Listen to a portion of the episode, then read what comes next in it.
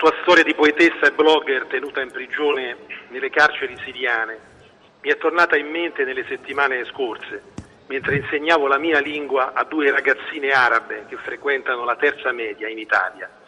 Queste piccole studentesse non sanno chi sei, ma vedendole così cariche di futuro, accese dalla stessa passione vitale che tu stai cercando di esprimere, ho creduto di parlarti idealmente attraverso di loro.